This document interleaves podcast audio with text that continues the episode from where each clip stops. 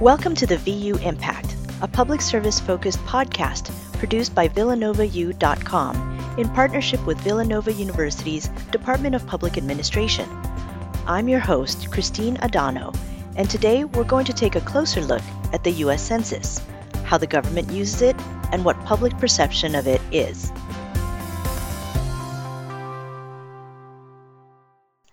The 2020 census has been discussed in depth due to questions over immigration and modernization in terms of how it's going to be filled out. But before we address that issue, let's recap a bit of history to provide some context as to how the census has evolved. The census dates all the way back to 1790 as the United States was settling into post colonial life. The goal was to create a method of counting every person in the United States regardless of their immigration status. But since that time, the census itself has evolved substantially in areas such as racial and ethnic identification. To help provide us with context regarding the census, we caught up with Dr. Danielle Gadson, an assistant professor in Villanova University's Master of Public Administration program. Dr. Gadson teaches public administration theory and applied data analysis, and her research specializes in medical sociology, public policy, and intergroup dialogue. Take race, for example, right? In 1790, there were just three categories of racial identity you had enslaved people, free whites, and everyone else, right? So, individuals that did not fall into those three categories, individuals whom the government did not recognize, um, such as Native Americans, were not included in those initial census estimates. And now, fast forward to 2020, we move from just those three categories to more than 21 basic categories of, of racial identity that individuals are able to identify. In addition to that, for the first time in 2020, the census is going to enable people to write in ethnic identities, especially for individuals that identify with non Hispanic identities. So, this is a really exciting time, right, where we're getting the opportunity to really get a fuller understanding of how our communities exist in society today. The 2020 census is a new era for the census with more ways to identify yourself and new options for how you do it. For this census specifically, individuals that identify as, for instance, non Hispanic black or non Hispanic white will have the opportunity to write in their, their ethnic category. So, for instance, someone that identifies as non Hispanic black might identify themselves as Jamaican, or someone that is non Hispanic white might identify themselves as Irish. So, this is a really exciting change that they've made for this year. And this will be the first time that individuals will have the opportunity to complete the census online. Traditionally, census was gathered either by mail or by telephone or having a worker come to individual homes in order to document um, the number of people in households and their demographics. So, by providing the opportunity for individuals to um, provide information online, that saves uh, the government a lot of money, right, in terms of workers and folks uh, that would need to come out and knock on doors in order to collect um, information. But it also gives people the flexibility um, to be able to complete the census um, from the comfort of their own homes. So the government is really hoping that this will be an opportunity for um, there to be even better response rates and that folks will feel um, a lot more comfortable, right, providing this information to the government. As Gadson noted, this is a significant change for the census, where in previous years, if you didn't respond to the forms that arrived in the mail, someone would have to come to your house and seek out the answers to the census. But as the process moves online and is less dependent on sending people out into neighborhoods, it's important that individuals understand why they need to participate in the census. It's not just that the Constitution of the United States requires the government to execute it or that it's your civic duty. Failing to respond to the census has potential financial penalties that could even result in a short jail sentence, even though rules aren't often enforced and punishments rarely administered. What many don't realize is that the census is more than just a head count. It's an integral part of how the government allocates funds for public services and representatives on Capitol Hill. As Gadson puts it, when it comes to the census, it's best for residents to do their part and fill it out. Yeah, I mean, the first thing I would say is that it's it's important to be counted, right? Um, so if we uh, kind of look at um, you know, two two dueling outcomes, right? One of, you know, wanting to maintain the sense of privacy, um, and folks, you know, not knowing about me and about my family and where I live and my community, etc., right? This this this sense of, you know, keeping to myself. And then on the other side, this civic duty to to help the government better understand um, our communities. It's better to be counted, right? The government can't help. The government doesn't know what it doesn't know. And so in order for the government to provide services such as, you know, fire stations and roads and schools and um, figuring out how many, you know, representatives, you know, a particular state should have or thinking about um, you know, congressional districts, et cetera, in order for um, the the government, the federal government, to be able to make a clear assessment, right, of a community's needs individuals within that community need to be counted. And so we have a voice in this political and democratic process.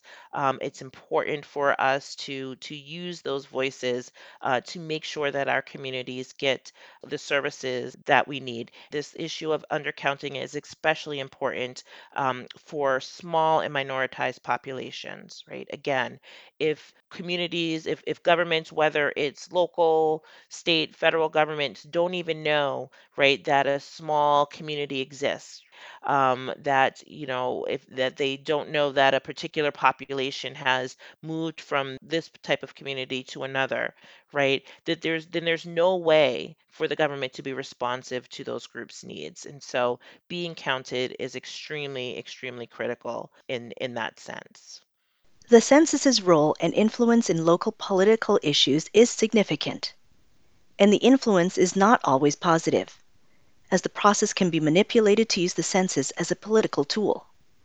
To provide an example, Gadson outlines how prison populations are counted and used to influence voting in the state of Pennsylvania. Typically, prisons are located in rural areas, but their populations consist of people from other areas around the state. This has become a significant issue in state politics due to those population numbers giving a disproportionate amount of power than is warranted to the areas which house these prisons. One of the biggest issues uh, that we're facing here in Pennsylvania, um, uh, where our university is located, is this issue around prison gerrymandering. And it's around this idea that currently, the way that the laws work uh, in Pennsylvania right now is that individuals that are incarcerated um, in federal prisons are counted in the county in which that that prison is located. And so as a result, the census numbers, the population numbers are higher for those particular um, areas, which then gives those rural, oftentimes rural areas, um, a lot more political power than they would have had those prisons not been in those areas. So there's been over the last couple of years a particular push uh, to try to change the rules and change the laws so that prisoners are actually counted as being a part of the community where they had their last residential address. And so that would shift a lot of the populations away, right, from rural uh, communities and more in, in the in the um, instance of Pennsylvania, more into urban uh, areas, which also might be of lower um, income um, in higher need. And so by doing that, you're kind of shifting that political power away from more affluent uh, uh, districts into those that are less affluent. What makes that even more interesting, though, is that the prisoners themselves are not able to vote, right? So, you know, in counting, you know, how to separate these districts and um, who's going to be where and what the power is of those districts, right? The individuals at the center of this particular issue are not even able to vote. So uh, it's a very complicated issue uh, that the Pennsylvania House of Representatives is still working through at this time, but it provides provides a prime example, right, of um, how uh, the census can be used, right, as as a political tool. We've also seen um, the census being used as a political tool as it uh, relates to immigration.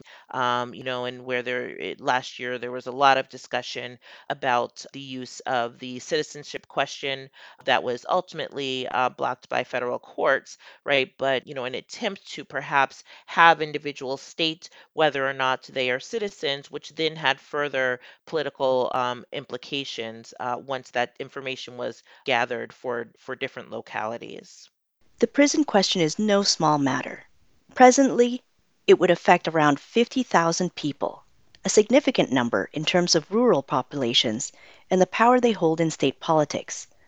The suggested solution has been to use a prisoner's last known residential address before being sentenced. The 2020 census is going to be interesting in how it reflects demographic trends taking place. In the second half of the 20th century, census data painted a clearer picture of white flight, showing how white families were migrating to suburban areas in response to their urban neighborhoods becoming more diverse. The 2020 edition of the census, however, may point to new trends, with some of the often discussed issues of the day playing out in the data. Gadson elaborated on a few items she's excited to see come to life through census data. I think that, you know, this is going to be a very exciting time, um, and it's going to be exciting to see what what we uncover from the 2020 census because demographics are shifting so rapidly at this point in time. Two areas that come to mind most readily is the issue of gentrification, right? Where we're seeing in many urban uh, communities uh, that have been traditionally non white, um, lower income communities are now being transformed into more affluent communities uh, that are becoming majority white communities. And you're seeing the individuals that were traditionally living in those areas moving to um, either further into uh, more isolated urban spaces or moving into more suburbanized spaces. So comparing the tw- 2000 census to the 2010 census to the 2020 census will be very fascinating to see where folks are moving, right, in terms of areas that are now becoming gentrified, kind of the the hot new areas, right, where the urban rich choose to live, and how and where those individuals that used to live in those those um, communities, where they are shifting, where they are moving next. The other particularly interesting um, demographic will be that of the elderly, right? And so, you know, we certainly spend a lot of time talking about uh, baby boomers and individuals that are retiring and beyond. And again, as cities um, and urban areas become a lot more expensive, where are we seeing these demographics moving, right? Are folks retiring? Are, are folks moving to more rural areas? Are folks moving to more suburban areas? Um, and so again, the census it's it, it provides us with this opportunity to literally see this migration, right? To see how these these these groups and demographics change over time, especially for these particularly mobile population groups. Another issue at the center of the census is funding for public services. This means affordable housing, transportation, and other essential services that are available to the general public. The federal government spends nearly $680 million on um, public service efforts uh, that are somehow associated with census numbers. And so, in order for those funds to be allocated, the federal government needs to have an understanding of what the community needs are, right? So, when we think about housing, if it's an area where there's a particular housing boom, right? We we you know see rates of 20 30% increases in population we know that we're going to need more infrastructure in that particular area. We may need more schools. We may need more attention paid to roads to public services utilities etc um, on the other hand if we're seeing that people are moving away from particular areas and thinking about um, you know whether we can shift some of those resources right to to follow where people have migrated out of a particular area and into uh, a new area again as i as i've mentioned uh, earlier the government doesn't know what it doesn't know right? And so the census provides us with this opportunity,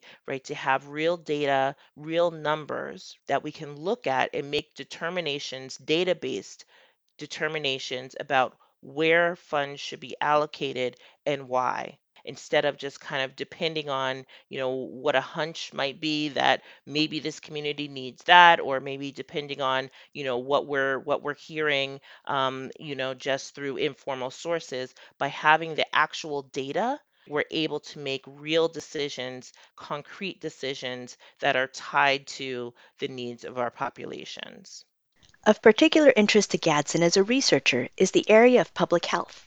After this recording, COVID 19 was categorized as a pandemic and is raising real questions about public health and the resources that are available to different populations. As Gadson puts it, too many communities, especially the medically underserved, simply don't have access to the care they need. The only way to address this issue is to better understand population demographics and movements. How so?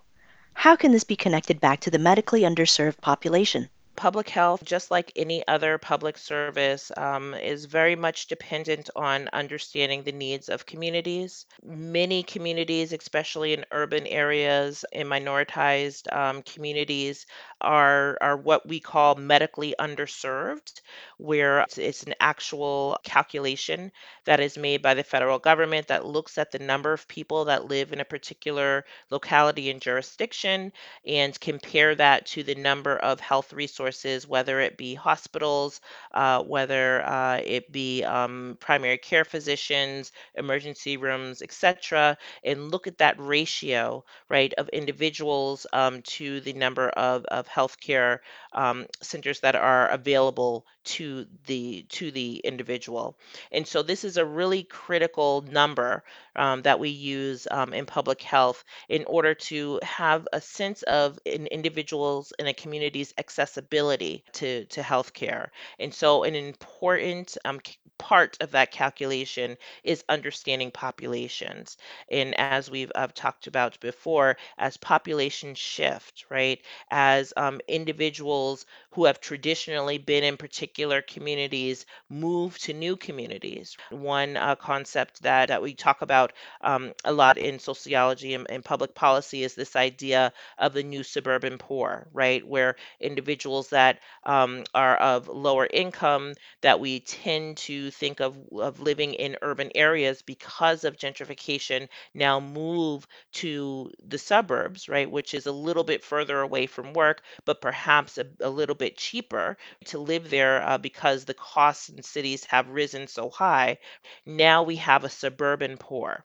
This relates to healthcare right? Because now this same population that had healthcare needs when they lived in an urban area that likely had a much higher ratio of doctors, medical centers, hospitals, etc., now are moving to a more suburban area, perhaps a rural area, a, mo- a more remote area where it's required to have, for instance, a car in order to access medical care. The census allows us to see those shifts, right? And to be able to preempt any issues that might come up as a result of those types of population shifts in, in which people are moving, but but the infrastructure has not yet changed and has not yet moved. The public health question cuts to the core of what it means to be a public administrator to Gadson. Understanding the population and allocating resources in ways that make sense and serve the populations that need public services the most is essential to a healthy, functioning society, particularly when it comes to providing access to healthcare part of what our job is as public administrators is to think about how we are implementing uh, particular public services and public efforts. And so if we see through the census, through surveys, through data collection, that this population is, if we're seeing this population shift, again, using this example of the suburban poor, right? If we're seeing this shift away from usage in, of medical centers, free medical centers, community health centers in urban areas, and then seeing that individuals are either foregoing medical care, unable to make it to medical care because of now they, they're experiencing these transportation issues we can use that information to make better determinations about what new infrastructure we need to put in place in in the new areas. And so we don't want to come to a situation where we are reacting to the fact that, you know, people are here now, we don't have the services in order to serve them and now we have to scramble to you know provide those services right? As public administrators what we want to do is to be able to to see the trends as they are happening um, to see the trends before they happen and be able to to ready ourselves in our communities in our localities to provide whether it be transportation help that we know these communities are moving so so let's put something in place where we can get some transportation uh, in place so that people can get around to where they need to be. Maybe we need to have more school based healthcare uh, systems where uh, we can treat children with minor concerns at a school or at emergency room like places. So, you know, thinking about uh, what are some innovations that we can put in place as public administrators to not just react but to think through what's happening in our communities and actually make plans ahead of time to ensure that we're minimizing the amount of harm. In order for the census to be executed effectively and have the desired impact, a collaborative effort needs to take place between all levels of government and the people of the United States. The result of this effort is data that fuels the responsible development of our societal infrastructure.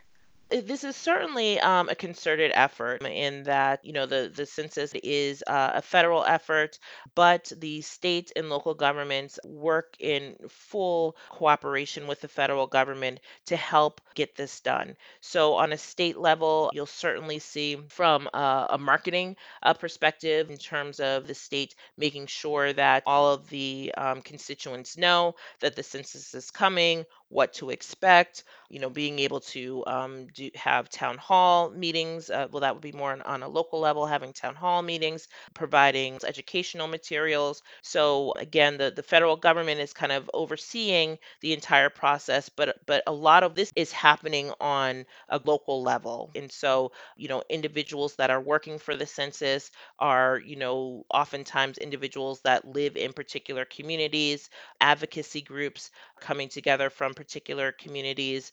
Again, on the state level, uh, the state is providing some coordination as well to help, especially uh, when it comes to individuals that might be institutionalized, right? So this is really an all hands on deck effort. And so uh, on the front end, you know, everyone is is cooperating to help to get this done. On the back end, everyone is also able to use the information right from the census. So um, again not just local state governments nonprofit entities for-profit entities. It's better for everyone to be able to have a better sense of our community, who's in our community, in order to determine how our community has changed and what needs might need to be adjusted or what we might need to put in place, right, to meet new needs of, of community uh, members in our locality. So the the because of the Constitution, it, it, it is officially a federal effort, but in reality, right? And especially for for public administrators it's an effort that is made at every level of government including nonprofits uh, and the for-profit uh, sector. Thank you for listening to the vu impact. We hope you'll join us next time when we take another look at the public service topics and the people who embody the values roles skills and practices that make a positive impact on society. Until then i'm your host Christina Dono, and this has been the VU Impact.